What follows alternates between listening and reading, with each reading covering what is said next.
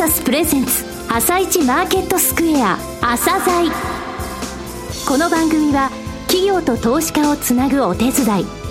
プロネクサスの提供でお送りします。皆さんおはようございます。アシスタントの玉木葵です。それではスプリングキャピタル代表チーフアナリストの井上哲夫さんと番組を進めてまいります。井上さんよろしくお願いいたします。よろしくお願いします。今日も楽しみな企業をゲストにお招きしています。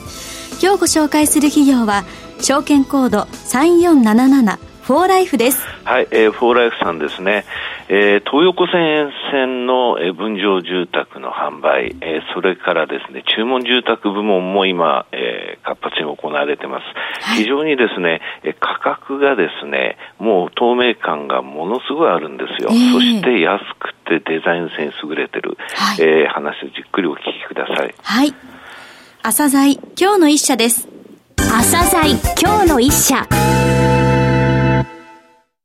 本日は証券コード3477東証マザーズに上場されているフォーライフさんをご紹介いたします。お話しいただきますのは代表取締役社長の奥本健二さんです。本日はよろしくお願いします。よろしくお願いします。えー、まずですね、簡単に御社の遠隔を教えていただけますか？えー、2004年3月に、えー、戸建て住宅をより高品質で、えー、はい、しかも低価格で提供したい、えー、そういう思いで、えー、東急東横線の大倉山で事業を開始いたしました。はい、えー、マンションの一室で、一人でのスタートでございます。うん狭小の敷地の多い、あの、川崎、横浜の住宅街で、はい、えー、小さな敷地ですと、突らいなんですけれども、うん、えー、3000万円前後の3階建て、都市型コンパクト住宅を提供することを得意とする住宅メーカーとしてのスタートです。その後、えー、出店については2007年に横浜店を開設しました。はい、えー、2016年に渋谷店を開設、そして昨年2017年に京都オフィスを開設しております。はい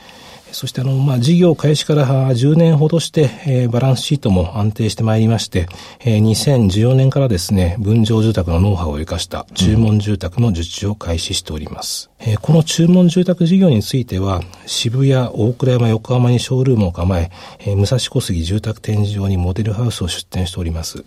東急東横線を中心に集客を行っておりまして、えー、このエリアでの木造住宅受注のハウスメーカーとして、ナンバーワン、オンリーワンを目指して、えー、頑張っております。そしてあの、この2014年くらいからですね、えー、成長戦略に舵を切っております。はい。そして一昨年2016年12月に、えー、東証マザーズ市場に上場いたしました。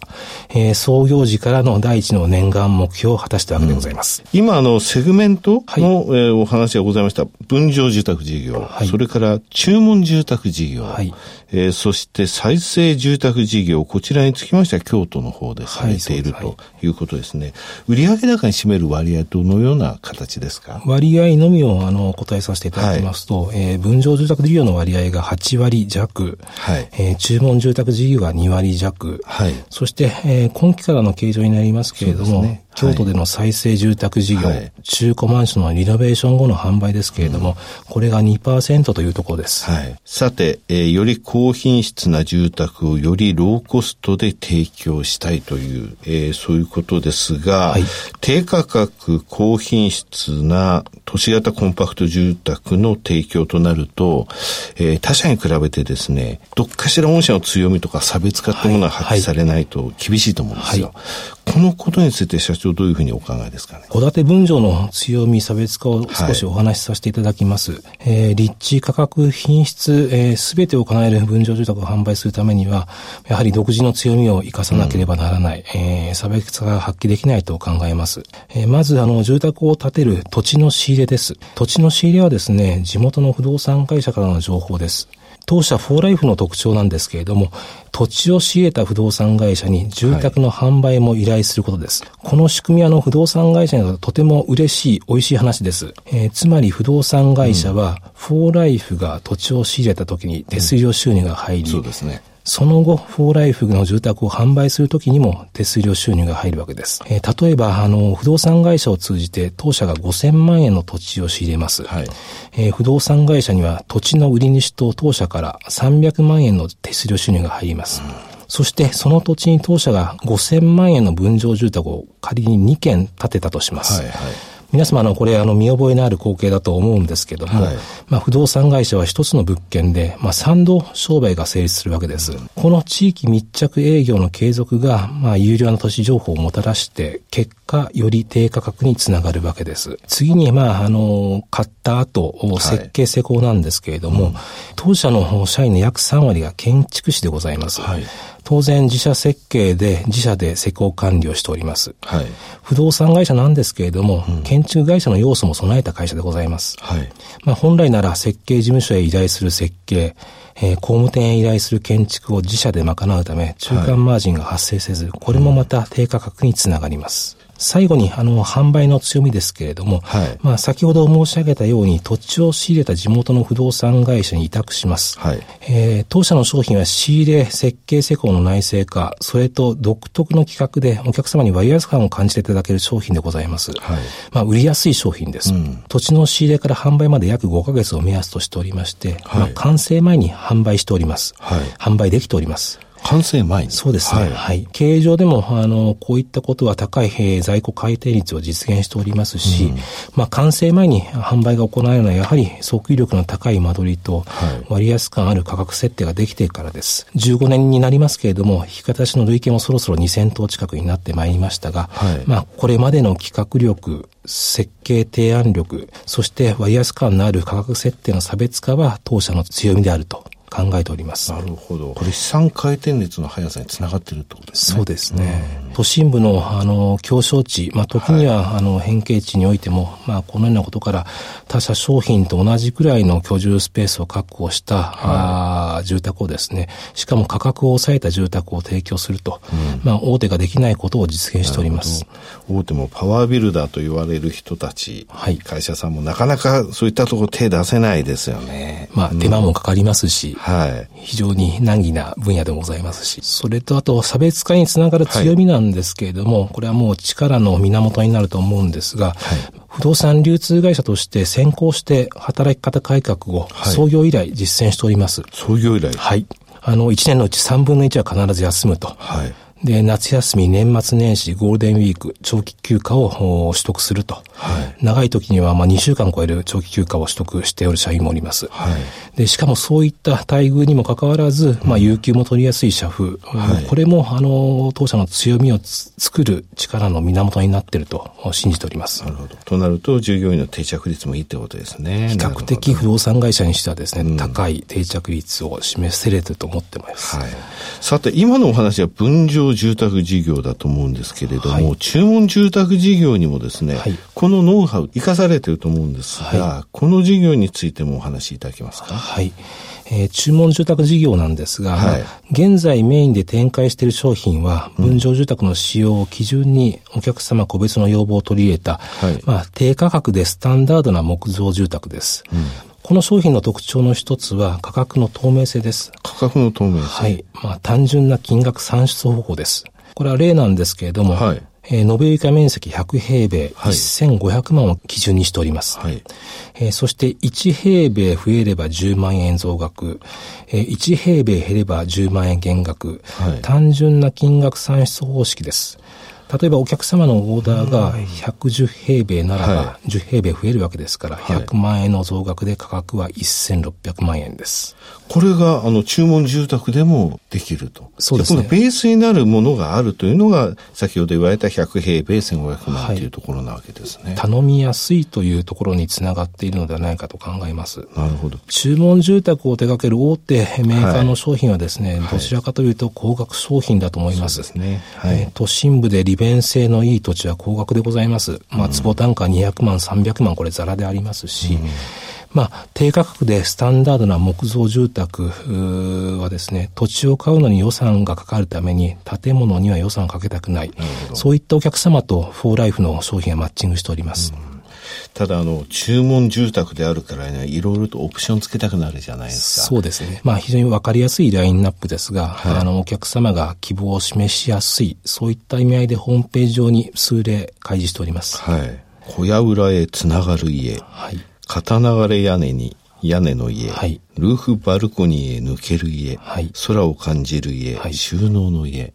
これはあの、それぞれやはり特徴が大きく出てますね。そこの部分が写真で出てますので、あ、じゃあこのオプション入れたいっていうのも、お願いできるということですね。はい、もちろん、あの、オプションの部分に関しては追加注文になりますけれども。さて、あの、武蔵小杉の住宅展示場に、モデルハウスがありますと。はい、こちらのプレシャスという新商品だということですね、はい、写真も見させていただきました、はい、このプレシャスの特徴は、モデルプラン100平米を1700万円の価格設定にしております。それでも、あれ1700万で、はい、はい、抑えてるんですか？スタンダードな商品よりも安心安全をさらに高めた使用標準化しています。はい、えー、具体的には、耐震等級3、うん、断熱等性能等級4、はい、これはともに最高等級でございます。はい、さらに、耐震性に関しては、精神ダンパー、これはあの、ゴムや油圧を使って、まあ、地震の揺れを分散させる仕組みです。はい、これをプラスして、えー、断熱性についても、これはよく、あの、昨今聞かれる言葉だと思いますけれども、はい、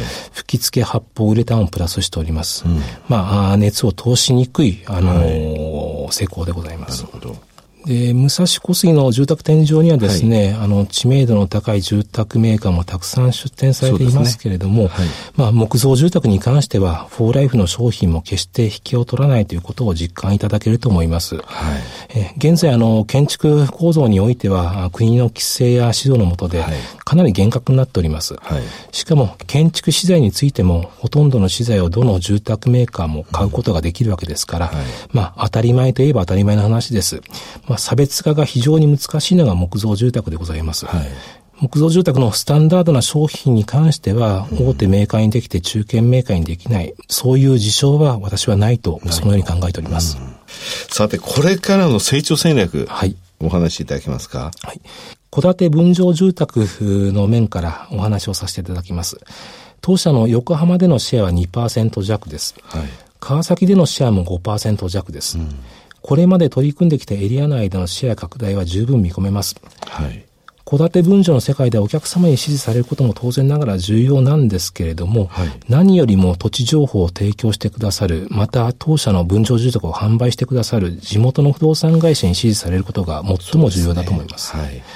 今のあの同業他社の流れですと、販売も社内で完結させるフローに変わりつつありますけれども、うんはい、当社は今後も土地所有者との直接取引や自社販売を行わずに、地域の不動産会社と連携した商いを継続してまいりたい。そういった思いでございます。はい、この取り組みが成長の後押しに必ずなってくれると信じております。うんまた、あの、商品の面でも、これまでは一時取得の価格層が手の出しやすい商品の提供のみでしたけれども、渋谷店の出店を足がかりに、はい、都内城南地区でミドル層、うん、さらにアッパーミドル層にも満足いただく商品提供にも取り組み始めております。はいえー、商品の幅を広げる試み、えー、これは企画さえ間違ってなければ、成長を、えー、かなり早い足で加速させてくれると思っております。なるほど。エリア派に関してです。これはもう分譲住宅、注文住宅含めてなんですけれども、はい、中期的に首都圏での出店計画はございません。はい、今現在のあの渋谷店、大倉山店、うん、横浜店の充実と各店の営業人員を増やし、はいえー、規模拡大を続けて認知度、ブランド力を高めたい。なるほど。えー、東急東横線を基軸としたエリアでの視野拡大が基本計画、基本方針です。はい。はい、まあ、働く社員の側から見ても、はい、まあ、5人、10人の営業所をたくさん出すよりは、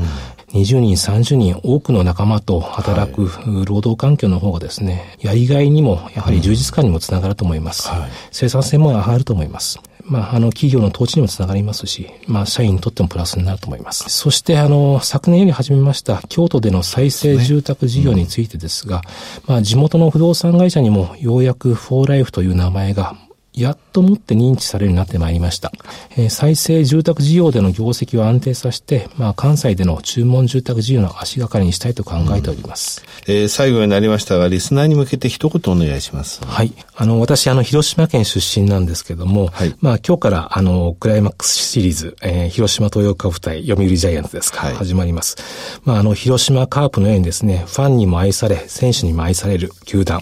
フォーライフが、あ広島カープのような会社になることを夢見ております。。応援のほどよろしくお願いします。奥本さんどうもありがとうございました。ありがとうございました。